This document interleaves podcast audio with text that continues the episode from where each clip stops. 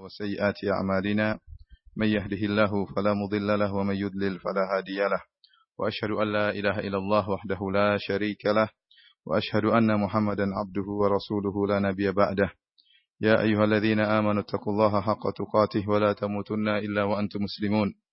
فإن أصدق الحديث كتاب الله وخير الهدى هدى محمد صلى الله عليه وسلم شر الأمور محدثاتها وكل محدثة بدعة وكل بدعة ضلالة وكل ضلالة في النار Para hadirin, para jemaah umrah yang dirahmati oleh Allah Subhanahu wa taala.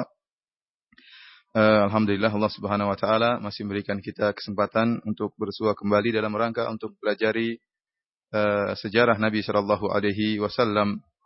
Dialah uh, orang yang harus lebih kita cintai daripada orang tua kita, daripada ayah kita, daripada ibu kita, daripada anak-anak kita dan daripada seluruh umat manusia. Kata Nabi wasallam, la yu'minu ahadukum hatta akuna ahabba ilaihi min waladihi wa walidihi wan nasi ajma'in. Tidaklah beriman salah seorang dari kalian sampai aku lebih dia cintai daripada orang tuanya, daripada anak-anaknya dan daripada seluruh manusia. Karena Nabi wasallam telah memberikan jasa yang besar kepada kita dengan mengikuti sunnah Nabi sallallahu alaihi wasallam kita akan meraih kebahagiaan di dunia, terlebih-lebih lagi kebahagiaan di akhirat kelak. Dan insyaallah pada malam hari ini kita akan membahas tentang nasab Nabi sallallahu alaihi wasallam, kemudian tentang uh, lahirnya Nabi sallallahu alaihi wasallam dan kalau ada waktu kita selesaikan dengan disusuinya Nabi sallallahu alaihi wasallam tatkala di Bani Sa'diyah. Para uh, hadirin yang dirahmati oleh Allah Subhanahu wa taala, adapun nasab Nabi sallallahu alaihi wasallam, maka beliau dipilih oleh Allah Subhanahu wa taala pada nasab yang sangat mulia tatkala itu. Yaitu beliau bernama Muhammad bin Abdullah bin Abdul Muttalib bin Hashim bin Abdi Manaf bin Qusay bin Kilab. Sebagaimana telah kita jelaskan pada pertemuan yang lalu-lalu bahwasanya Qusay bin Kilab inilah kakek Nabi sallallahu alaihi wasallam yang mengumpulkan orang-orang Quraisy yang tercerai-berai dikumpulkan menjadi satu kemudian merebut kekuasaan Ka'bah yang tadinya dipegang oleh Bani Khuza'ah.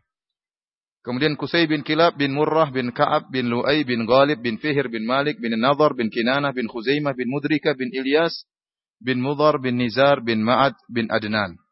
Inilah yang disepakati oleh para ulama tentang nasab Nabi sallallahu alaihi wasallam sampai ke Adnan. Adapun dari kakek Nabi Adnan sampai ke Ismail, maka ada khilaf di antara para ulama dan tidak ada hadis yang sahih yang menjelaskan akan hal ini antara Adnan sampai ke uh, Ismail. Oleh karena ada khilaf di antara para ulama. Ada yang mengatakan antara Adnan sampai ke Ismail ada 40 bapak atau 40 kakek. Ada yang mengatakan jumlah kakek dari Adnan sampai ke Ismail uh, tujuh kakek. Ada yang mengatakan sembilan, ada yang mengatakan sepuluh. Intinya tidak ada kesepakatan di antara para ulama. Adapun dari Ismail sampai Ismail bin Ibrahim sampai ke Adam maka lebih tidak pasti lagi. Lebih tidak pasti lagi. Yang dipastikan oleh para ulama yaitu dari Nabi Shallallahu Alaihi Wasallam sampai Adnan, kakek beliau Adnan. Uh, para hadirin rahmati oleh Allah Subhanahu Wa Taala. Dalam hadis Rasulullah Wasallam bersabda dari riwayat Imam Muslim, Inna Allah astafa Kinanah min waladi Ismail. Sungguhnya Allah Subhanahu wa taala telah memilih Bani Kinanah dari anak-anak Ismail. Wastafa Quraisyan min Kinanah dan dari keturunan Kinanah Allah memiliki Allah memilih suku Quraisy. Wastafa min Quraisy Bani Hashim. Dan Allah memilih dari orang-orang Quraisy Bani Hashim. Wastafani min Bani Hashim dan Allah memilih memilih aku dari Bani Hashim. Di sini Nabi SAW menjelaskan tentang bagaimana mulianya nasab beliau alaihi salatu wassalam.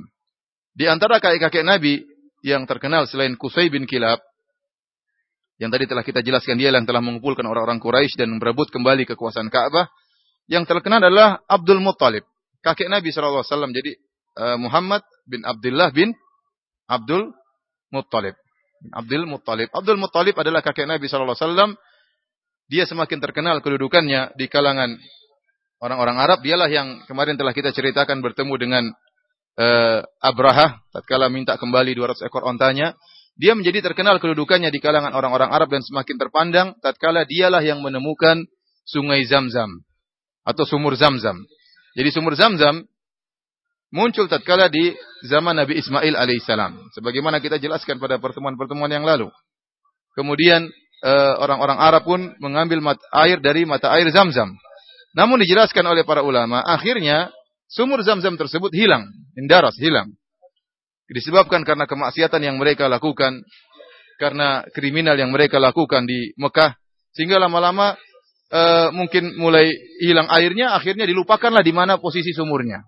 Mulai dari hilang airnya tidak keluar lagi air, kemudian tidak dihiraukan sampai akhirnya ya ratusan tahun sampai akhirnya hilang orang tidak tahu di mana lagi posisi air tersebut. Tatkala Nabi wasallam akan dilahirkan, maka Allah Subhanahu wa taala ingin mengembalikan zam-zam tersebut yang tadinya sudah surut, kemudian sudah tertutup, ingin dikembalikan lagi agar keluar lagi air zam-zam tersebut. Dan yang menemukan air zam-zam tersebut adalah kakek Nabi sallallahu alaihi wasallam Abdul Muttalib sebagaimana diriwayatkan oleh Ibnu Ishaq dalam sirahnya yang tercantumkan dalam sirah Ibnu Hisham dengan uh, tasrih bis sama Ibnu Ishaq beliau adalah seorang yang uh, apa namanya saduk idza sarraha bitahdits dalam menurut penilaian ahlul hadis ulama jarah wa ta'dil kalau Ibnu Hisham uh, Ibnu Ishaq mengatakan haddatsani ya atau sami'tu ya maka sanatnya menjadi hasan. Adapun jika dia mengatakan an dari dari dari maka sanatnya lemah karena dia mudallis. Dan dalam riwayat ini dia ada tasrih bitahdits ya, dia mengatakan haddatsani Yazid bin Abi Habib Al-Misri sampai menyebutkan sanatnya kepada Ali bin Abi Thalib radhiyallahu taala anhu. Jadi yang kita akan kisahkan ini adalah kisah Ali bin Abi Thalib. Ali bin Abi Thalib anaknya Abu Thalib, Abu Thalib anaknya siapa? Abdul Muttalib. Jadi Ali bin Abi Thalib menceritakan tentang kisah kakeknya. Ini bukan hadis. Tetapi Ali bin Abi Thalib bercerita tentang kisah kakeknya Abdul Muttalib. Karena Ali bin Abi Thalib sepupunya Nabi Shallallahu Alaihi Wasallam. Bagaimana kisahnya? Disebutkan di dalam Sirah Ibnu Ishaq. Abdul, Abdul Muttalib bercerita, Inilah naim fil hijr. Suatu hari saya tidur di hijr Ismail. Di dekat Ka'bah. Id atani atin, tiba-tiba saya bermimpi ada seorang yang datang, ada sesuatu yang datang kepadaku. Kemudian mengatakan ihfir taibah galiklah Taibah. Qultu wa ma Taibah? Qala thumma dhahaba. Aku bertanya, Taibah itu apa kok disuruh galik? Yang datang tersebut pergi. Maka dia pun terbangun, tidak jelas mimpinya nih apa disuruh galik Taibah. Maka dia pun tidur kembali. Farajatu ila madja'i. Saya pun tidur kembali. Fanimtu fihi faja'ani faqala ihfir barrah. Maka saya pun tertidur, datang lagi orang tersebut atau orang sesuatu yang suara yang datang, kemudian mengatakan kepadaku, galiklah barrah. Fakultu wa ma barrah? Apa itu barrah? Thumma dhahaba anni. Dia pun pergi tidak menjelaskan. Falamma kana minal ghad raja'tu ila madja'i. Besoknya saya pun tidur lagi. Fanimtu fihi faja'ani. Saya pun tidur dan datang lagi orang tersebut. Faqala ihfir zamzam. Pada mimpi yang ketiga, maka orang tersebut menyebut nama zamzam. Galiklah zamzam. Maka aku bertanya, apa itu air zamzam? Maka dijelaskan air zamzam adalah air yang tidak akan surut. Taskil hajijil a'zam. Dengan air tersebut kau akan memberikan minum kepada para jemaah haji. Inilah perkataan orang tersebut. Indah koryatin namal. Dan disebutkan posisinya. Yaitu di tempat sarang semut. Ada tempat semut-semut di situ. Galilah di sekitar situ. Bahkan dalam riwayat yang lain disebutkan ada uh, gurab, yaitu apa namanya? burung gagak yang matuk-matuk di situ. Jadi dijelaskan namanya dan dijelaskan di mana posisinya untuk digali. Karena mimpi tersebut lebih jelas mimpi yang ketiga, disebutkan namanya dan di mana posisinya, maka keesokan harinya ya dia pun berangkat Abdul Muttalib dengan cangkulnya. Ma'ahu ibnu Al-Harith bin Abdul Muttalib. Tatkala itu Abdul Muttalib hanya punya satu orang anak laki-laki. Namanya Al-Harith. Al-Harith bin Abdul Muttalib. Dia tidak punya anak laki-laki yang lain. Belum ada bapaknya Nabi, belum ada Abu Talib, belum ada yang belum ada Hamzah, belum ada yang lainnya. Baru ada Al-Harith, kakak mereka yang paling tua, ya, paman Nabi yang paling tua Al-Harith bin Abdul Muttalib. Fahafar, maka mulailah Abdul Muttalib pun menggali uh, sumur tersebut. Maka mulailah nampak tanda-tanda sumur tersebut. Mulailah ketahuan apa? Dinding-dindingnya ketahuan. Maka Quraisy mengetahui ternyata Abdul Muthalib menemukan sumur. Faqamu ilaihi, maka mereka pun mendatangi Abdul Muthalib. Faqalu ya Abdul Muthalib. Maka mereka mengatakan, wahai Abdul Muttalib, innaha bi'ru Ismail. Ini sumurnya kakek kita Ismail. Kita sama-sama punya, bukan kau sendiri. Karena mereka semua orang Quraisy kembali kepada siapa? Ismail. Kembali kepada kakek moyang mereka Ismail alaihi salam. Jadi mereka kenal betul siapa Ibrahim, siapa Ismail, ya. Innalana fiha haqqan. Kami juga punya hak terhadap sumur tersebut. Itu sumur bukan milik pribadimu, wahai Abdul Muttalib. Fa asyrikna ma'aka fiha. Maka jadikanlah kami termasuk pemilik sumur tersebut. Abdul Muttalib berkata, "Ma'a Nabi Fa'il, saya tidak mau, ini milik saya." Inna hadzal amr khusistu bihi dunakum. Aku telah dikhususkan. Ya, yang yang yang yang galik saya, yang mimpi saya, yang capek saya, ya. Terus kau mau ikut-ikutan. Intinya dia bilang, "Enggak, ini milik pribadi saya." Dan saya akan memberikan kepada kalian, tapi milik saya. Intinya saya akan bagi, tapi ini sumur milik milik saya. Yani a'taituhu min a'taituhu min bainikum. Saya diberikan oleh Allah, kalian tidak diberikan. Ini milik saya. Kata mereka fa'ansifna. Kata mereka ya Abdul Muthalib, adillah terhadap kita. Ya. Fa inna ghairu tarikika fa inna ghairu tarikika hatta nuhakimuka fi fiha.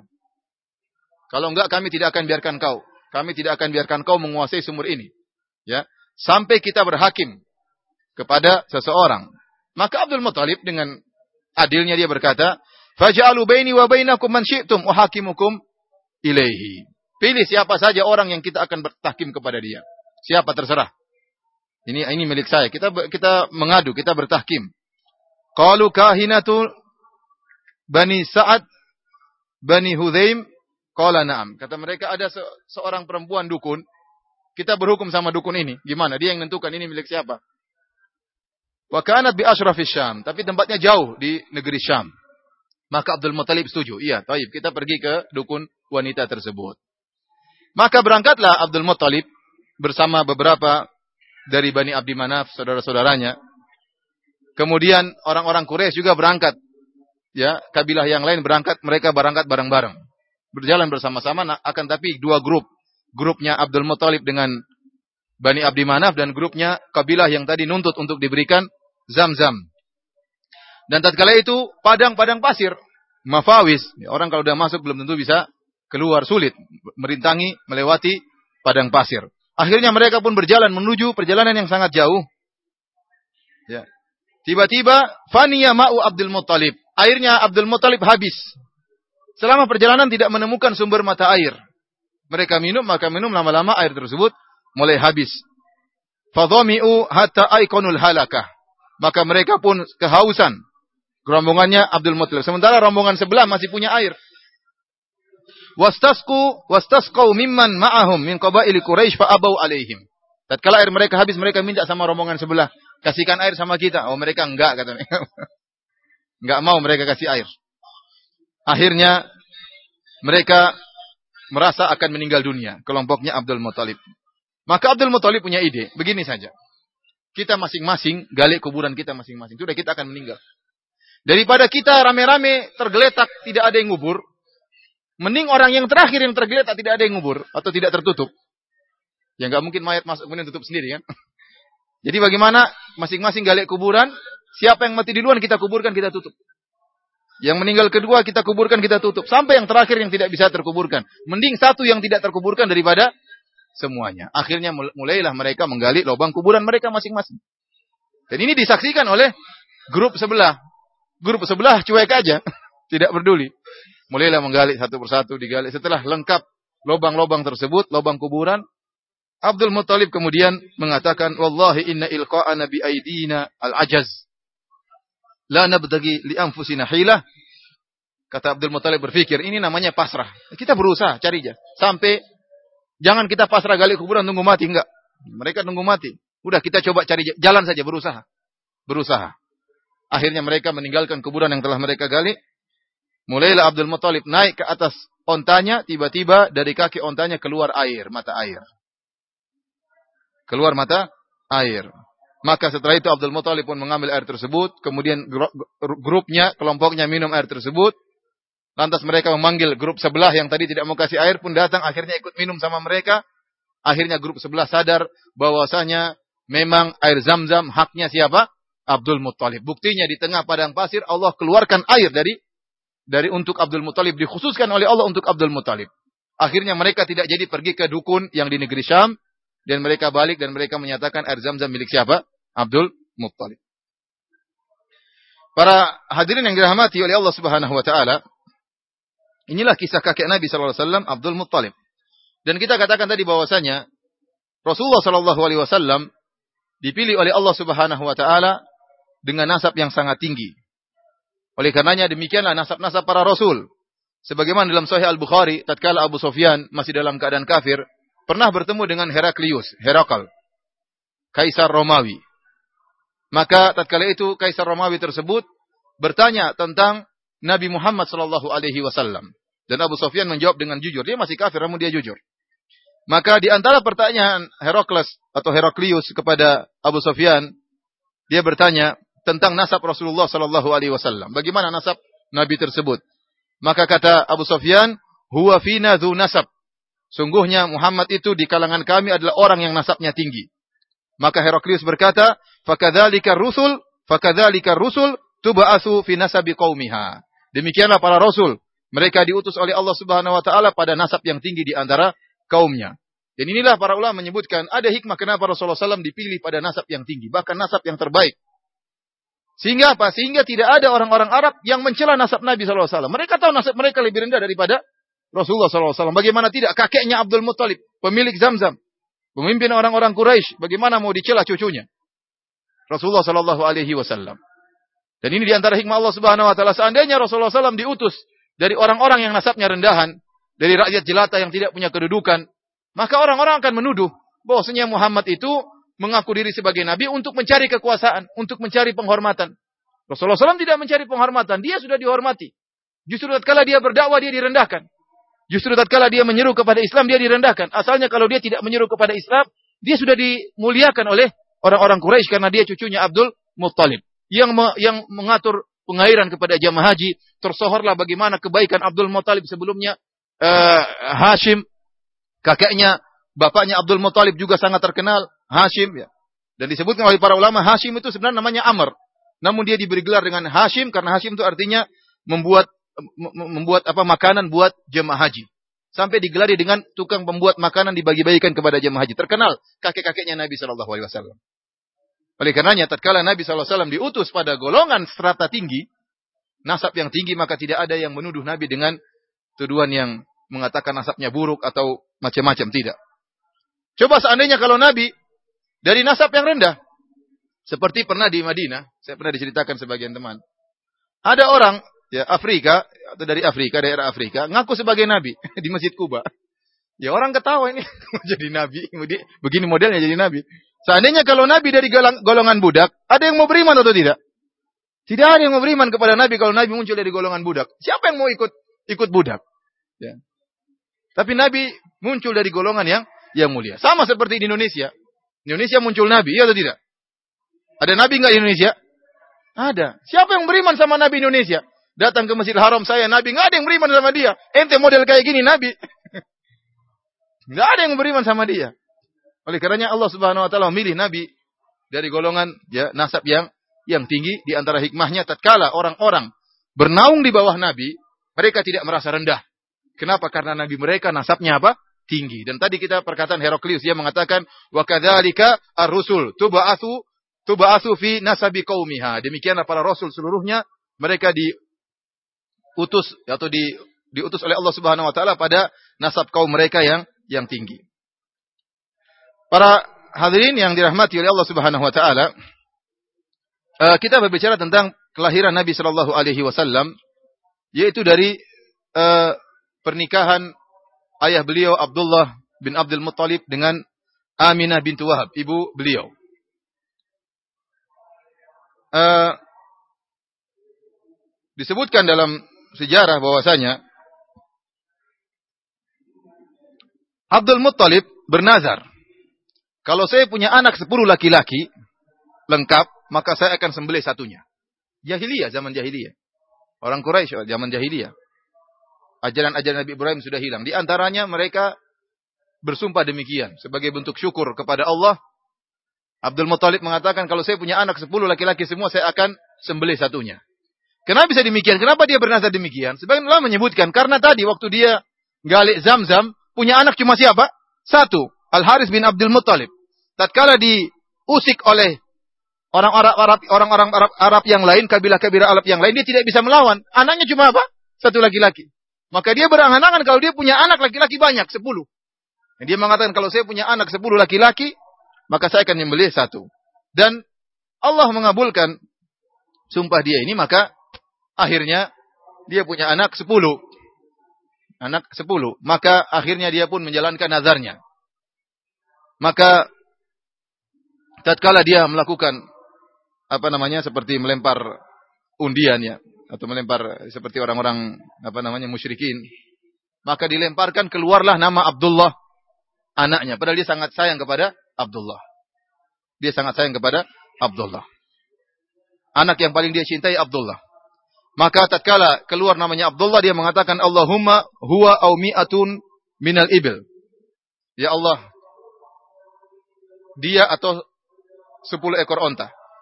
Maka dilemparkan lagi nama-nama anak-anaknya. Suma akra'a bainahu wa bainal ibil. Maka dipilih antara Abdullah atau ibil. Atau onta. Maka keluar lagi namanya Abdullah.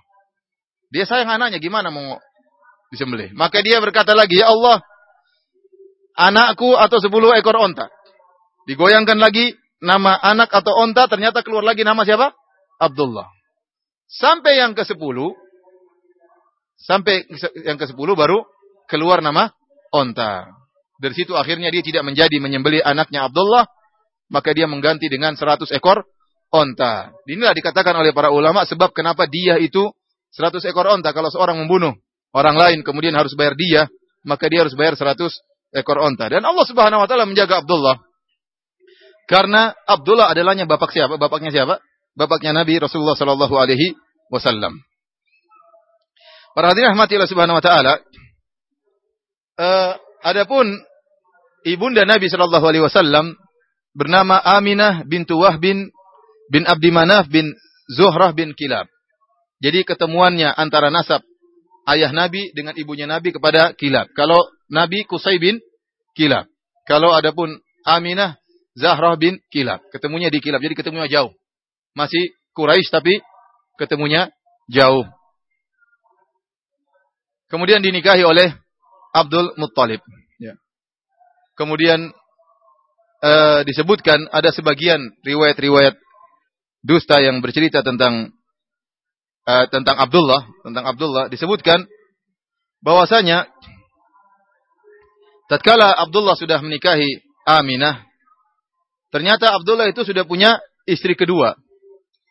Istri yang lain selain apa? Aminah atau istri pertama, istri yang lain. Ada yang mengatakan uh, dia punya wanita yang lain, entah itu wanita pezina atau imro'ah mustabdi'ah atau wanita yang ditawarkan. Seperti kita jelaskan pada pertemuan lalu ada pernikahan namanya nikah istibda. Itu seorang lelaki punya istri, tatkala istrinya haid ditunggu sampai bersih. Kalau istrinya sudah bersih haid, maka istrinya dikirim kepada lelaki yang dianggap nasabnya baik atau dianggap memiliki kelebihan supaya untuk memiliki keturunan yang bagus setelah digauli oleh oleh laki-laki lain kembali kepada dia. Kemudian dia tidak menggauli istrinya sampai istrinya hamil. Kalau istrinya hamil baru dia gauli.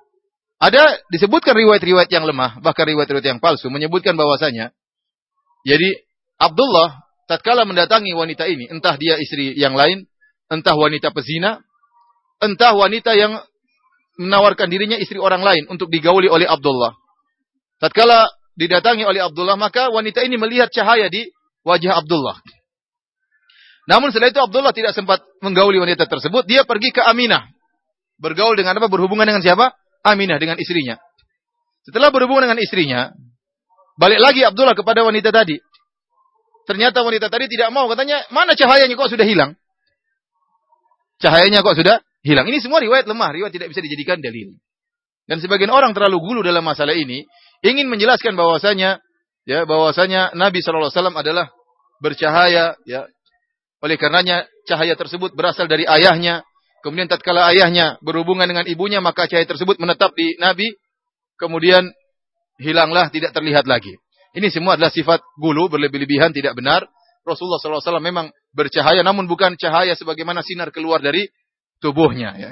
Allah Subhanahu wa taala berfirman tentang Nabi sallallahu alaihi wasallam. Allah berfirman, "Ya ayuhan nabi, inna arsalnaka syahidan wa mubasyiran wa nadhira wa da'iyan ila Allah bi idnihi wa sirajan munira." Kata Allah Subhanahu wa taala, "Wahai nabi, kami mengutus engkau sebagai syahid dan sebagai pemberi saksi, mubasyiran wa nadhira sebagai pemberi kabar gembira dan sebagai pemberi peringatan. Wa da'iyan ila Allah bi idnihi dan menyeru kepada Allah Subhanahu wa taala wasirajam munira dan lampu yang bercahaya. Memang Allah sebutkan nabi sifatnya bercahaya, memberi cahaya. Namun maksud Allah Subhanahu wa taala bukan cahaya lampu sebenarnya bukan, tetapi ajaran Nabi SAW adalah penuh dengan apa? Cahaya. Ajaran Nabi SAW penuh dengan cahaya. Oleh karenanya, sebagian orang berlebih-lebihan kepada Nabi SAW menyatakan Rasulullah SAW tidak punya bayangan tidak punya bayangan. Kenapa? Karena tubuh beliau bercahaya sehingga tatkala terkena sinar matahari, sinar matahari tersebut terpantulkan kalah dengan cahaya Nabi Shallallahu Alaihi Wasallam. Ini tidak benar. Kita bilang Rasulullah SAW bercahaya biasa, wajah beliau indah, tampan luar biasa tampannya Nabi Shallallahu Alaihi Wasallam. Beliau putih ya, kemudian indah dipandang. Namun bukan ada sinar keluar dari tubuh beliau sebagaimana perkataan sebagian sebagian orang. Oleh karenanya tatkala Aisyah radhiyallahu taala anha dalam Sahih Bukhari dan juga dalam Sahih Muslim Beliau mengatakan Rasulullah SAW, kuntu anam baina yaday Nabi Sallallahu Alaihi Wasallam. Saya tidur di depan Nabi Sallallahu Alaihi Wasallam. Ya, kaki beliau, kaki Aisyah berada di depan Nabi Sallallahu Alaihi Wasallam. Tatkala Nabi Sallallahu Alaihi Wasallam akan sujud, maka Nabi Sallallahu Alaihi Wasallam memegang kaki Aisyah radhiyallahu taala anha agar kakinya dilipat supaya ada tempat buat sujud. Jadi rumah Nabi Sallallahu Alaihi Wasallam kecil, ya Rasulullah SAW rumahnya kecil, sehingga Rasulullah SAW kalau salat, di depan dia ada Aisyah tidur. Kalau beliau ingin sujud, tidak ada tempat sujud. Kenapa tempat sujud Nabi di, ada kakinya Aisyah? Maka Rasulullah menyentuh kaki Aisyah supaya ditarik, dilipat, supaya ada tempat buat apa? Buat sujud. Itulah rumah Nabi Shallallahu Alaihi Wasallam. Dan Aisyah mengatakan, wa wa kanatil buyutu yauma idzin laisa fiha masabih. Tatkala itu rumah-rumah tidak ada lampunya. Seandainya rumah Aisyah ada lampunya, maka Aisyah radhiyallahu taala anha akan menarik kakinya sebelum Nabi sujud, tidak perlu disentuh. Tetapi kapan Aisyah menarik kakinya, tunggu disentuh oleh siapa? Nabi Shallallahu alaihi wasallam. Alasan Aisyah dalam hadis disebutkan kenapa rumah-rumah tidak ada lampunya. Kalau seandainya tubuh Nabi bercahaya seperti lampu, ya Aisyah tidak perlu apa? Tidak perlu nunggu disentuh, dia akan narik kakinya. Oleh karena kita akan Nabi bercahaya, perkataan beliau bercahaya, ajaran beliau bercahaya. Namun bukan tubuh beliau keluar cahaya sebagaimana perkataan sebagian orang yang berlebihan kepada Nabi Shallallahu Alaihi Wasallam. Dalam hadis yang lain, Aisyah terjaga di malam hari. Maka dia pun mencari suaminya. Dia cari-cari suaminya. Maka tiba-tiba Aisyah memegang kedua kaki Nabi SAW dalam, dan Nabi dalam keadaan sujud. Aisyah memegang kedua kakinya berdiri tegak. Nabi dalam keadaan sujud. Kalau seandainya Nabi bercahaya, Aisyah tidak perlu cari-cari. Oh ya, suami saya sedang sujud. Namun dia bangun, dia kehilangan suami saya mana? Dia cari-cari. Ini menunjukkan tubuh Nabi SAW tidak bercahaya sebagaimana yang dikatakan oleh orang-orang artinya keluar cahaya seperti lampu. Ya kalau maksud cahaya Rasulullah SAW putih, tampan, ini benar. Ini benar. Tetapi kalau keluar lampu, sinar, nah ini tidak tidak benar. Oleh karenanya para hadirin rahmati oleh Subhanahu wa taala, ya. Orang-orang musyrikin mereka dahulu mengejek Nabi wasallam. Mereka mengatakan mali hadar rasul ya'kulu ta'ama wa yamshi fil aswaq laula unzila alaihi malakun fayakuna ma'ahu nadhira. Kata mereka, apa Rasul seperti ini jalan di pasar, makan makanan? Coba diturunkan malaikat kepada dia. Dan malaikat tersebut ikut berdakwah bersama dia. Baru kami beriman. Jadi orang-orang musyrikin dulu mereka berangan-angan kalau Rasul dari kalangan malaikat. Kalau seandainya Nabi SAW keluar cahaya, maka semua orang akan beriman. Kenapa ini mukjizat? Manusia kok ada cahayanya. Namun Rasulullah SAW ya, tidak keluar cahaya sebagaimana dikatakan oleh sebagian orang dan para rasul pun seluruhnya demikian. Wa ma arsalna qablaka minal mursalina illa innahum la ya'kuluna ta'am wa yamshuna fil aswaq. Dan tidaklah kami mengutus para rasul, para mursalin sebelum engkau wahai Muhammad kecuali mereka berjalan di jalan dan mereka makan makanan sebagaimana manusia-manusia yang yang lain. Oleh karenanya Nabi SAW tatkala melempar jamarah waktu musim haji, para sahabat datang menaungi Nabi dengan baju karena Nabi kepanasan. Seandainya tubuh Nabi bercahaya, kemudian cahaya memantul, Nabi tidak akan kepanasan. Kenapa? Cahaya matahari kalah dengan cahaya beliau. Buktinya Rasulullah SAW tatkala melempar jamarat dinaungi oleh para sahabat karena beliau kepanasan. Sallallahu alaihi wasallam. Oleh karena cerita bahwasanya ini cerita ini hadis-hadis yang lemah dan ini juga mencela Abdullah bapak Nabi seakan-akan bapaknya Nabi punya istri simpanan atau bergaul dengan wanita pezina atau menerima wanita yang menuntut istibdha ya ingin mencari bibit unggul kemudian padahal istri orang lain digauli oleh bapak Nabi wasallam ini semua riwayat-riwayat yang lemah tidak bisa dijadikan dalil. Intinya para hadirin rahmatillah subhanahu wa taala Abdullah bapaknya Nabi wasallam pun menikah dengan Aminah bintu Wahbin ibu Nabi Shallallahu Alaihi Wasallam. Namun uh, disebutkan bapaknya Abdullah ya tatkala sedang berdagang ke negeri Syam kemudian tatkala balik mampir di kota Madinah maka dia pun sakit akhirnya meninggal dunia dan dikuburkan di di Madinah. Tatkala itu Nabi Wasallam masih dalam keadaan janin. Ini di antara hikmah Allah Subhanahu Wa Taala Rasulullah Wasallam dilahirkan dalam keadaan yatim. Dan Allah Subhanahu Wa Taala sebutkan dalam Al-Quran, Alam ya, yajidka yatiman fa'awa. Bukankah Allah Subhanahu wa taala mendapati engkau dalam keadaan yatim, maka Allah pun menaungi engkau. Dan keyatiman yang sempurna adalah seorang anak lahir dalam keadaan ayahnya tidak ada. Ada orang yang yatimnya nyusul, dia lahir ayah ibunya masih ada, kemudian akhirnya ayahnya meninggal dunia. Ini yatim. Dan ini juga penderitaan. Tetapi keyatiman Rasulullah SAW sempurna. Tatkala dia lahir, ayahnya sudah tidak tidak ada. Tinggal ibunya yang melahirkan. Kemudian tidak lama lagi kemudian ibunya pun meninggal dunia tatkala beliau masih kecil alaihi salatu wassalam. Adapun proses lahirnya Nabi atau bagaimana sifat kelahiran Nabi Shallallahu Alaihi Wasallam, ada riwayat-riwayat yang lemah yang menceritakan bahwasanya Rasulullah SAW tatkala lahir, beliau dilahirkan dalam kondisi kedua tangannya dia lahir dalam keadaan seperti duduk, tangannya apa? Bersandarkan kepada tangannya, matanya melihat ke atas, ke langit. Tidak seperti, tidak wajar seperti bayi-bayi biasanya. Ini hadisnya lemah. Tidak bisa juga dijadikan dalil. Sebagiannya lemah, sebagian sangat lemah, sebagiannya dusta. Seperti juga disebutkan diletakkan di sebuah seperti tempat dari batu, tahu-tahu batu tersebut pecah. Agar Nabi tetap melihat ke atas langit. Ini pun hadisnya lemah. Demikian juga riwayat bahwasanya Nabi SAW dilahirkan dalam keadaan sudah tersunat. Itu pun hadisnya lemah, tidak bisa dijadikan dalil. Ada riwayat yang lain, riwayat yang lain, uh, bahwasanya Rasulullah SAW lahir, kemudian pada hari ketujuh kakeknya, kakeknya Abdul Muthalib yang menyunat Nabi Shallallahu Alaihi Wasallam. Dua-duanya lemah, dua-duanya lemah. Hadis tentang Nabi lahir dilahirkan dalam keadaan sudah tersunat, atau hadis yang menceritakan Nabi dilahirkan belum disunat kemudian disunat oleh pamannya pada hari ketujuh oleh kakeknya Abdul Muthalib pada hari ketujuh dua-duanya lemah. Akan tapi kata Imam Zahabi yang hadis tentang Rasulullah SAW dilahirkan dalam keadaan sudah disunat lebih lemah, terlalu lemah. Maka para ulama sering menyebutkan bahwasanya uh, mereka mengatakan Rasulullah SAW dilahirkan kemudian disunat oleh kakeknya Abdul Muttalib. Sebagaimana perkataan Az-Zahabi, beliau berkata, Innahu asahu min hadithil Abbas annahu lida makhtunan. Bahwasanya hadis yang menjelaskan Nabi dilahirkan kemudian disunat oleh kakeknya pada hari ketujuh lebih sahih daripada hadis yang mengatakan Nabi dilahirkan dalam kondisi sudah disunat. Kalau seandainya Nabi Shallallahu Alaihi Wasallam dilahirkan dalam keadaan sudah disunat, maka akan menimbulkan kegemparan di kalangan orang-orang Quraisy. Iya atau tidak? Bayangkan bayi keluar kemudian sudah apa? Disunat, maka akan memudahkan mereka semakin beriman kepada Nabi sejak lahir. Lahirnya sudah aneh. Dalam keadaan sudah tersunat. Ini menunjukkan bahwasanya beliau lahir seperti biasa, tidak dalam kondisi disunat kemudian disunat oleh kakeknya dan kakeknya yang menamakan Nabi dengan nama Muhammad sebagaimana datang dalam sebagian riwayat.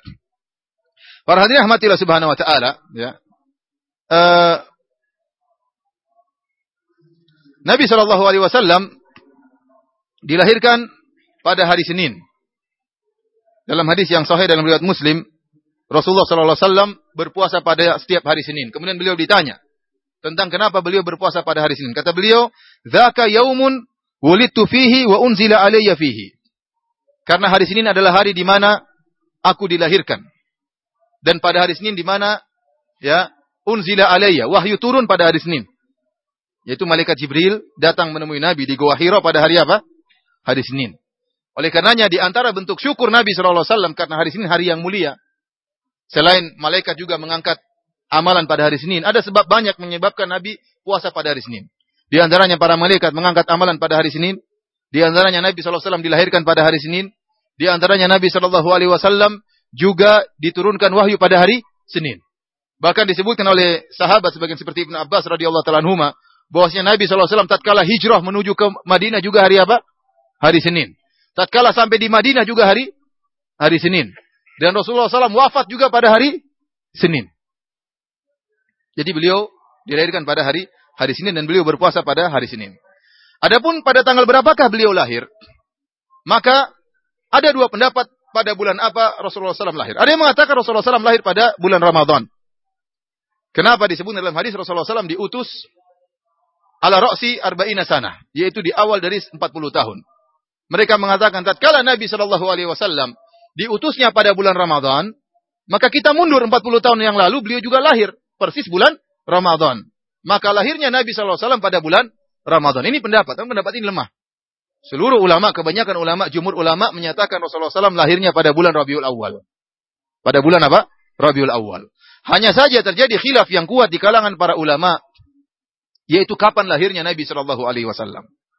Dan khilaf itu disebutkan oleh para ulama seperti Nawawi, kemudian Ibnu Katsir ya, dalam dalam uh, kitab-kitabnya ya menyebutkan tentang khilaf uh, kapan lahirnya Nabi Shallallahu alaihi wasallam. Demikian juga Ibnu Hisham, demikian juga Az-Zahabi, para ulama Syafi'iyah menyebutkan bahwasanya para ulama khilaf tentang kapan lahirnya Nabi Shallallahu alaihi wasallam. Ada yang mengatakan Rasulullah SAW lahir pada tanggal 2 Rabiul Awal. Ada yang mengatakan Rasulullah SAW lahir pada tanggal 8 Rabiul Awal.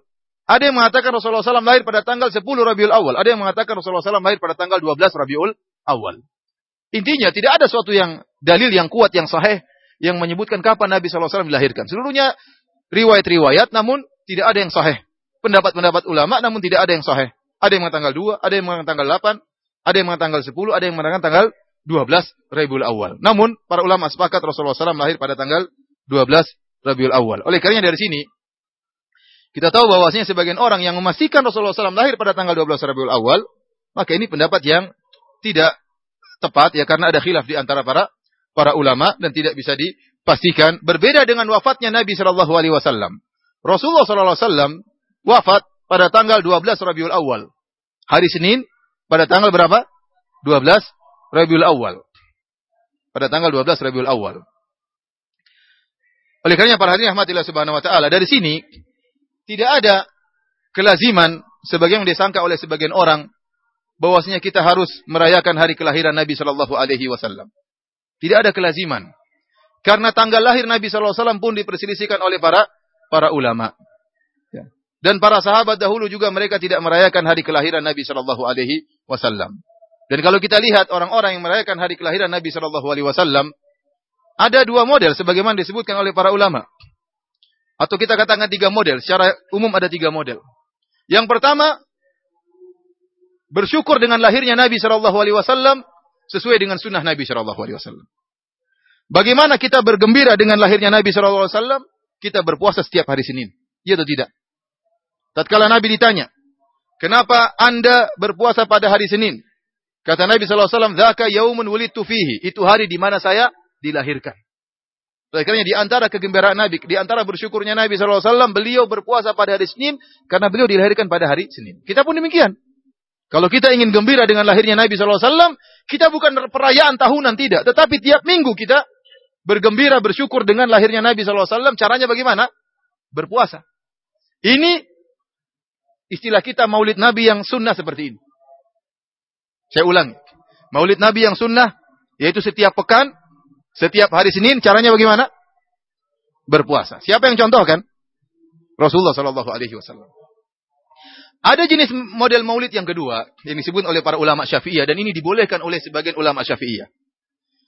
Seperti Ibnu Hajar dan yang lainnya. Yaitu mengadakan acara maulid dengan membaca sejarah Nabi Shallallahu Alaihi Wasallam, kemudian beramal soleh pada hari tersebut, ya dengan mungkin memberi makan kepada fakir miskin. Ini sebagian ulama Syafi'i yang membolehkan. Dan yang sering tersebar di tanah air kita, model yang ketiga. Yang diingkari oleh ulama Syafi'iyah juga. Yaitu mengadakan acara maulid dengan berhura-hura berlebih-lebihan. Sampai bercampur dalamnya kemungkaran-kemungkaran. Oleh karenanya, pendiri NU, ya, Kiai Hadratus Syekh siapa?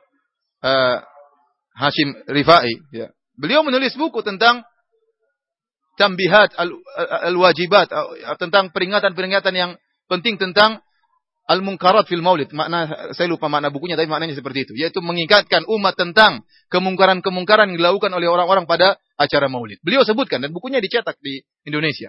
Saya punya bukunya ada di kamar saya. Di antara kemungkaran-kemungkaran yang beliau sebutkan di acara Maulid yaitu adanya nyanyian-nyanyian. Adanya musik-musikan. Padahal seluruh ulama empat mazhab mengharamkan musik. Apalagi ulama Syafi'iyah mengharamkan musik. Namun ini sudah fitnah yang tersebar, bahkan dakwah pun dengan musik sekarang. Sampai-sampai ulama Al-Imam Syafi'i dalam kitabnya Al-Um menyatakan, ini saya harus kasih tahu kepada para hadirin. Ilmu tidak disembunyikan. Al-Imam Syafi'i rahimahullah dalam kitabnya Al-Um menyatakan, kalau ada orang ya dicuri alat musiknya, maka orang pencuri tadi tidak perlu dipotong tangan. Kenapa? Hukum dia mencuri alat musik sama seperti mencuri bir dan mencuri babi. Gak ada bedanya. Sama-sama perkara yang haram. Ini dalam kitab Al-Um. Al-Imam Syafi'i rahimahullah. Kemudian juga dalam kitab Al-Um juga Imam Syafi'i mengatakan barang siapa ada orang datang kemudian merusak alat musik seseorang maka dia tidak perlu ganti. Misalnya ada seorang masuk ke rumah kita, kita punya alat musik, waliyadzubillah, kemudian ada orang tersebut menghancurkan gitar kita, menghancurkan organ kita. Maka dia tidak perlu ganti. Kenapa? Hukumnya sama kalau dia menghancurkan bir. Hukumnya sama kalau dia bunuh babi, nggak ada, nggak perlu diganti. Sama-sama haram. Oleh karena kalau antum datang ke tanah air misalnya, antum masuk ke toko apa? Ke toko alat musik, kemudian antum hancurkan. Antum bilang ini Imam Syafi'i, bawa kitabnya lu. Imam Syafi'i bilang hancurkan, tidak apa-apa. Kata dia tidak apa-apa, tapi polisi datang. Artinya para hadirin rahmatillah subhanahu wa ta'ala. Ini kenyataan, kita berbicara tentang hukum. Ya, bicara tentang hukum. Sampai-sampai Ibnu Hajar al-Haytami, dalam kitabnya Az-Zawajir an Iktirafil Kabair, ini buku-buku yang ma'ruf di kalangan ulama Syafi'iyah. Memasukkan mayat alat musik termasuk dosa-dosa besar. Kenapa melalaikan? Orang-orang ingin syaitan ingin kita terlalaikan. Wa minan nasi ma yashtari lahu al hadis di antara sebagian orang ada yang memberi membeli ya nyanyian, membeli musik-musikan, melalaikan. Bagaimana umat bisa tegak sementara mereka sibuk dengan musik-musik, lupa dengan baca Al-Qur'an, lupa dengan hadis-hadis Nabi wasallam. Ya, akhi musik-musik ya kalau kita katakan ada musik-musik Islami, itu pun sedikit kebanyakan musik yang membuat umat ter, ter, tenggelam dalam musik tersebut, musik-musik yang haram isinya cinta-cinta, isinya tentang perempuan, isinya tentang kesedihan, isinya tentang itulah. Apa ada orang yang nyanyi musik sambil bertauhid? Ya, kalau saya nggak pernah dengar. Ada orang bermusik kemudian mengatakan, ayo sholat lima waktu di masjid berjamaah, ada atau tidak? Saya nggak pernah dengar. Yang ada tentang perempuan, tentang cinta-cinta, tentang kesedihan, tentang macam-macam. Ya. Dan demikianlah melalaikan manusia. Oleh karena para hadirin rahmatillah subhanahu wa taala. Demikianlah uh, apa namanya uh, kemungkaran yang terjadi di sebagian acara maulid dan diingkari oleh para ulama syafi'i di antaranya acara maulid dikerjakan dengan musik-musik. Belum ikhtilat laki-laki dengan perempuan. Belum tafsir berlebih-lebihan. Belum yang saya lihat di tanah air di tanah air Indonesia orang-orang buat patung-patungan, ada patung patung kuda, kemudian patung apa namanya kala jengking, kemudian pawai. Ini buat apa seperti ini? Apakah orang buat patung kemudian tambah iman? Kemudian pawai berhari-hari. Apa faedahnya? Apa dengan demikian menambah cinta kepada Nabi Shallallahu Alaihi Wasallam? Terus waktunya sholat nggak ada yang sholat berjamaah. Oleh karena saya katakan kalau seorang ingin melaksanakan cinta kepada Nabi, laksanakan maulid dengan tata cara Nabi. Dan ini jelas-jelas berpahala caranya berpuasa setiap minggu, setiap hari Senin. Tatkala Nabi ditanya, kenapa berpuasa pada hari Senin? Kata Rasulullah SAW, Daka yaumun wulidtu fihi. Itu hari di mana aku dilahirkan. Aku dilahirkan. Para hadirin rahmatillah subhanahu wa ta'ala. Kemudian Rasulullah SAW lahir pada, sebagai kita jelaskan tadi hari hari Senin dan ini membawa perubahan terhadap alam semesta karena Allah Subhanahu wa taala mengutus nabinya ya di pada kondisi yang sangat rusak tatkala itu sebagaimana telah kita jelaskan. Perzinahan tersebar, minum khamar tersebar, kebejatan tersebar, kesyirikan tersebar, Penyembahan terhadap berhala tersebar. Perdukunan tersebar. Di zaman sangat rusak baik sisi agama maupun sisi moral. Maka waktu yang tepat Allah Subhanahu wa taala mengutus Nabi wasallam sebagaimana sabda Nabi wasallam dalam sahih Muslim, "Inna Allah nadhara ila ila ahli al-ard famaqatahum arabahum wa ajamahum illa baqaya min ahli kitab." Allah Subhanahu wa taala melihat pada penduduk dunia dan Allah murka kepada mereka. orang Arab dan juga orang Ajam. Kenapa mereka terjerumus dalam kesesatan? Kecuali sebagian dari sisa-sisa ahlul kitab. Setelah Nabi SAW dilahirkan dalam kondisi ayahnya sudah tidak ada. Sebagian menyebutkan kenapa apa hikmahnya Nabi SAW dilahirkan dalam keadaan yatim. Ada yang mengatakan bahwasanya agar tidak terjadi tuduhan yang mengatakan bahwasanya Rasulullah SAW diajari oleh ayahnya. Sementara kita tahu bahwasanya ayahnya ya ya berada dalam keadaan agama kesyirikan sebagaimana adat jahiliyah. Sehingga jangan-jangan ada yang mengatakan apa yang dibawa oleh Muhammad adalah warisan dari jahiliyahnya. Maka Allah Subhanahu wa taala ingin Allah Subhanahu wa taala yang langsung mengurus Nabi sallallahu alaihi wasallam maka tidak perlu ayahnya. Jadi ini di antara hikmah kita sebagian ulama. Ada yang mengatakan juga bahwasanya di antara hikmahnya Rasulullah SAW lahir dalam keadaan yatim, ya, agar Rasulullah SAW tidak punya hutang budi kepada ayahnya. Ada juga yang mengatakan bahwasanya Rasulullah SAW dilahirkan dalam keadaan yatim untuk memberi pelajaran kepada orang-orang yang yatim agar mereka tidak putus asa bahwasanya keyatiman bukanlah halangan untuk mencapai keberhasilan. Bahwasanya keyatiman bukanlah halangan untuk mencapai keberhasilan. Dan kita lihat ternyata Rasulullah SAW dirawat oleh ibunya dalam waktu yang cukup lama dan ternyata beliau dirawat dengan sangat baik. Dan ini bukti bahwasanya peran ibu sangat penting. Kalau kita lihat sejarah-sejarah para ambia, para nabi, kebanyakan mereka atau sebagian mereka di nabi-nabi yang terkenal, mereka dirawat oleh ibu-ibu mereka. Contohnya Nabi Musa. Siapa yang merawat Nabi Musa? Ibunya. Faraja'naka ila ummika kai taqra ainuha wa la tahzan. Kami kembalikan engkau wahai Musa kepada ibumu. Ibunya yang merawat. Bahkan dalam Al-Qur'an sering berulang-ulang kisah tentang Nabi Musa alaihissalam. Tidak disebutkan tentang bapaknya Nabi Musa. Bapaknya ada atau tidak? Wallahu alam bapaknya ada atau tidak. Tapi Allah tidak sebutkan sama sekali. Yang Allah sebut tentang ibunya. Jadi ibunya yang melihara Nabi Musa. Kemudian Nabi Isa alaihissalam. Nabi Musa nabinya orang-orang Yahudi yang diagungkan oleh orang Yahudi. Nabi Isa yang diagungkan oleh orang-orang Nasrani. Siapa yang merawat dia? Dia tanpa ayah, yang merawat ibunya. Nabi Muhammad SAW juga demikian, lahir tanpa ayah, yang merawat ibunya. Oleh karenanya, peran ibu dalam mendidik anak sangat penting. Dan saya ingatkan kepada para hadirin, kita boleh masukkan anak kita ke pondok, ya. Tapi ingat, peran orang tua sangat penting, terutama ibu. Jangan seorang meletakkan anaknya di pondok, kemudian dia berlepas diri, sudah yang penting urusan pondok. Kalau anaknya nakal, maka pondoknya yang disalahkan. Tidak, dia punya tanggung jawab. Dia harus kunjungi anaknya, dia harus telepon anaknya, perhatian terhadap anaknya. Dari sini penting seorang tatkala hendak menikah maka berusaha mencari istri yang soleha, ya, karena keberhasilan anak sangat tergantung kepada keberhasilan seorang ibu. Banyak ulama yang lahir dari ya tarbiyah dari didikan ibu-ibu mereka. Kita masuk pada pembahasan berikutnya tentang radhaah, radhaahnya Nabi Shallallahu alaihi wasallam uh, disebutkan setelah Nabi SAW dilahirkan oleh ibunya, kemudian ibunya pun menyusui Rasulullah Shallallahu Alaihi Wasallam beberapa hari. Ada yang mengatakan tiga hari, ada yang mengatakan tujuh hari. Ya. Kemudian juga Rasulullah SAW disusui oleh Suwaibah, budaknya Abu Lahab, paman Nabi Shallallahu Alaihi Wasallam. Abu Lahab paman Nabi atau bukan? Paman Nabi. Tatkala kelahiran keponakannya, ya, maka dia gembira. Dia gembira kemudian budaknya menyusui Nabi SAW. Bahkan disebutkan dia pun membebaskan budaknya karena menyusui apa? Nabi Shallallahu Alaihi Wasallam. Abu Lahab yang nantinya bakalan menjadi musuh Nabi Shallallahu Alaihi Wasallam. Dia gembira, gembira secara, gembira secara tabiat, senang punya keponakan yang baru lahir. Uh, dan Suwaibah ya menyusui Nabi SAW dan Abu Salam. Dalam satu hadis ya disebutkan tatkala setelah Umratul Qadha maka dikatakan kepada Nabi sallallahu alaihi wasallam, "Ala tatazawwaju ibnata Hamzah?" Kenapa kau tidak menikah dengan putrinya Hamzah? Hamzah paman Nabi. Hamzah bin Abdul Muttalib.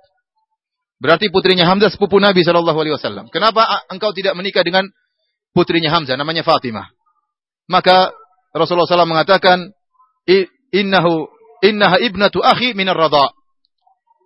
Dia adalah putri dari saudaraku sepersusuan. Jadi Hamzah itu paman Nabi sekalian saudara Nabi sepersusuan. Makanya Nabi sangat sayang kepada Hamzah dan sangat sedih tatkala Hamzah terbunuh di perang Uhud. Kenapa Hamzah? Paman Nabi sekalian juga adalah apa? Saudara sesepurusuan Nabi sallallahu alaihi wasallam. Kemudian juga istri Nabi Ummu Habibah berkata, "Inna nuhaddath annaka turidu an tankiha ibnata Abi Salamah." Kami mendengar berita, engkau suamiku wahai Muhammad, wahai suamiku, engkau akan menikah putrinya Abu Salamah. Kata Rasulullah SAW, Abu Salamah? Kata Ummu Habibah, iya. Kata Rasulullah SAW, sungguhnya Abu Salamah ia adalah akhi minar radha'ah. Dia adalah saudaraku sepersusuan. Jadi Nabi SAW selain disusu oleh ibunya, disusu juga oleh Suwaibah. Kemudian akhirnya disusu oleh ibu susuannya yang datang dari Taif. Para hadiah mati oleh Allah Subhanahu wa taala. Uh, kisah yang panjang tentang Halimah Sa'diyah. Seorang wanita yang datang dari Taif, ya. Dan saya dengar katanya kampungnya sampai sekarang masih ada, ya di di Taif ya. Jadi kebiasaan orang-orang Arab dahulu kalau mereka punya anak, mereka meletakkan anak mereka untuk tumbuh di masa kecilnya di perkampungan. Bukan di daerah kota. Mekah saat kali itu kota. Dan kebiasaan orang-orang kampung, mereka datang ke kota untuk mencari anak untuk mereka pelihara. Maka pada suatu tahun, tahun kemarau tatkala itu, musim kering, berangkatlah para wanita dari uh, Taif di antara mereka adalah Halimah As-Sa'diyah. Dia bersama para wanita yang lain ditemani oleh suami mereka datang menuju Mekah untuk mencari anak-anak yang ingin disusui. Maka tatkala itu Rasulullah SAW ditawarkan kepada mereka. Rasulullah SAW ditawarkan untuk disusui. Namun semua orang menolak, tidak ada yang mau menyusui Nabi Shallallahu Alaihi Wasallam. Ada apa gerangan? Karena mereka tahu Nabi Muhammad SAW yatim, nggak punya bapak. Kalau nggak punya bapak terus dari mana dapat upah? Jadi mereka sekarang mencari upah dengan bekerja sebagai untuk menyusui anak-anak kecil. Maka Nabi SAW ditawarkan, tidak ada yang mau. Halimah Sa'diyah juga awalnya tidak mau. Kemudian dia waktu datang mengendarai, mengendarai atan yaitu himar betina datang ke Mekah. Maka ditawarkanlah Nabi kepada para ibu-ibu yang menyusui tidak ada yang mau. Akhirnya semua sudah dapat anak-anak mau dibawa pulang ke Taif. Tinggal Halimah Sa'diyah. Kita nggak dapat anak untuk kita bawa. Masa kita pulang nggak bawa apa-apa? Maka dia diskusi sama suaminya, sudah kita ambil itu saja Muhammad itu. Akhirnya dengan berat hati dia pun mengambil apa? Muhammad. Dia bawa suaminya dan dia bawa anaknya juga. Dia punya anak sedang disusui juga. Dan ini kisahnya panjang disebutkan bagaimana keberkahan-keberkahan yang muncul setelah Halimah Sa'diyah mengambil Muhammad sallallahu alaihi wasallam. Akhirnya diambillah Muhammad sallallahu alaihi wasallam dibawa pulang ke kampungnya Taif. Begitu diambil Muhammad wasallam, dia mengatakan Halimah Sa'diyah, sebelumnya ya, anak saya tidak bisa nyusu dari saya, jadi tidak ada makanan musim kering, sehingga air susu dia buat anaknya saja tidak cukup. Namun begitu dia menggendong Muhammad, maka subhanallah air susunya menjadi banyak. Bisa untuk menyusui Muhammad dan juga bisa menyusui anaknya. Kemudian tadinya dia datang dengan naik di atas uh, himar, himar atan, himar betina yang lemah. Tahu-tahu tatkala pulang dalam keadaan kuat, segar himar tersebut. Kemudian tatkala sampai di Taif, sampai di rumahnya dia mendapati ternyata kambing-kambingnya pulang dalam keadaan penuh, gemuk dalam keadaan juga susunya penuh. Ini keberkahan dia rasakan setelah mengambil Nabi Muhammad sallallahu alaihi wasallam. Maka Halimah Sa'diyah pun mencintai Nabi Shallallahu Alaihi Wasallam dan merawat Nabi dengan sebaik-baiknya, dia merasakan keberkahan yang banyak yang datang ke rumahnya setelah merawat Nabi Shallallahu Alaihi Wasallam. Sampai disebutkan beberapa kali, ibunya Nabi Shallallahu Alaihi Wasallam ingin mengambil Nabi, ditolak oleh Halimah Sa'diyah, nggak mau. Kenapa? Karena ingin Nabi tetap bersama dia. Dia merasakan banyak keberkahan. Sampai akhirnya satu hari, ibunya pun uh, memaksa, yaitu Aminah memaksa, akhirnya pun dilepaskan setelah beberapa tahun disusui oleh Halimah Sa'diyah kemudian dibawa pulang ke Mekah, maka kemudian Nabi SAW pun hidup di naungan ibunya di di Mekah. Para hadirin rahmatillah subhanahu wa taala ya, ada beberapa faedah disebutkan oleh para ulama tentang masalah menyusuinya Nabi sallallahu alaihi wasallam. Di antaranya para ulama menyebutkan penting anak-anak di masa kecil untuk hidup di daerah yang segar. Dan ini kebiasaan orang-orang Arab. Mereka meletakkan anak-anak mereka di tempat-tempat yang yang uh, segar seperti di kampung-kampung yang jauh dari uh, kotoran, jauh dari polusi udara dan macam-macamnya. Sehingga tubuh mereka tubuh dengan segar sebagaimana Nabi Shallallahu Alaihi Wasallam. Oleh karenanya, kebiasaan para ulama dahulu, ya, tatkala di masa kecil mereka diletakkan di kampung-kampung Arab, ya, sehingga mereka bisa menjaga bahasa Arab mereka. Ya. Adapun kalau di kota bahasa itu campur-campur, banyak orang datang, orang dari luar Arab datang, bahasanya Arabnya ya tercampur-campur dengan bahasa yang lain, ya. Sehingga terkadang bahasa Arab tersebut menjadi rusak. Tatkala diletakkan di kampung-kampung, maka bahasa Arabnya masih kuat dan masih segar. Dan ini penting. Bahasa Arab yang kuat ini penting dalam memahami Al-Quran dan Sunnah Nabi Shallallahu Alaihi Wasallam. Karena Al-Quran dan Sunnah ya dengan bahasa Arab. Oleh karenanya di antara musibah yang menimpa orang-orang Indonesia tatkala tulisan bahasa Arab Jawa dihilangkan. Dahulu nenek moyang kita, orang-orang tua kita masih nulis dengan tulisan Arab. Meskipun bahasanya Indonesia, tapi tulisannya apa? Arab. Ini punya pengaruh. Orang berlihai dalam nulis Arab, ini punya pengaruh terhadap kecintaan terhadap Arab. Akhirnya nanti orang semua mudah baca Quran. Mudah untuk nulis Arab. Biasa baca tulisan dengan tulisan Arab. Akhirnya tatkala dihilangkan, pengaruh, ada pengaruhnya. Seperti di Arab Saudi pun demikian. Banyak orang-orang yang ingin agar bahasa yang tersebar adalah bahasa Amiyah. Bahasa Amiyah itu bahasa yang tidak pakai kaidah. Bahkan bagaimana mereka membuat syair-syair yang bukan dengan bahasa Arab yang baku, tapi bahasa Arab Amiyah, bahasa pasaran. Sehingga kalau kaidah-kaidah bahasa Arab hilang, bagaimana orang bisa memahami Al-Quran dan Sunnah Nabi Shallallahu Alaihi Wasallam? Oleh karenanya bahasa Arab mempelajari bahasa Arab termasuk dari agama. Bahkan sebagian ulama mengatakan belajar bahasa Arab wajib bagi yang mampu. Kenapa? Karena tidak mungkin bisa memahami Al-Quran dan Sunnah dengan baik kecuali dengan memahami bahasa Arab. Kalau orang tidak mengerti bahasa Arab, bagaimana kemudian dia bisa mempelajari Al-Quran dan Sunnah dengan sebaik-baiknya? Namun yang menyedihkan, betapa banyak orang lebih semangat mengajarkan anaknya dengan bahasa Inggris misalnya, sementara bahasa Arab sama sekali tidak diajari.